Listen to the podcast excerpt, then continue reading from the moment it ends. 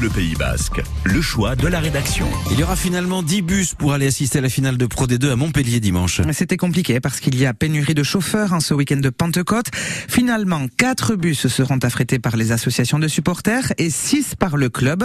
500 places au total qui sont parties comme des, des petits pains hier, comme l'a constaté Morgane Euclin refait à la billetterie. Vous avez vos places pour le bus du coup. Oui. Donc c'est départ à 5h du matin à la piscine du Loga. Et le départ du stade est prévu à 23h. Ok.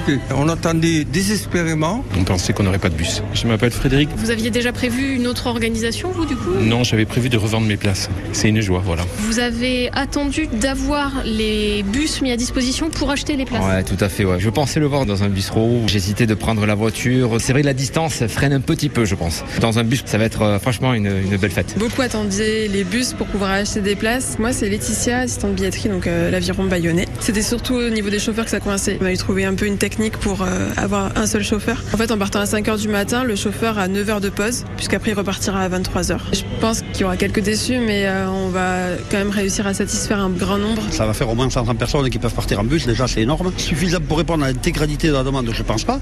Benoît Barachar, je suis le vice-président de l'association des gars de l'aviron. Sur une finale, ça peut amener beaucoup plus de monde. Je m'appelle alors Jacques Noble, ancien président de la Peña Bayona et je suis membre du bureau. Déplacement à Montpellier, c'est beaucoup de kilomètres à faire. Qu'est-ce que vous avez trouvé pour les supporters de la Peña? Il fallait bloquer des hôtels, on ne pouvait pas mettre trop de monde dedans. C'est ceux qui sont venus le plus souvent dans la saison en priorité. L'option de bus était la meilleure parce que train ou avion, c'est pas possible. David Vidal, je suis le trésorier de l'association du BOC. Donc on a réussi à avoir un bus, on l'a rempli en une journée.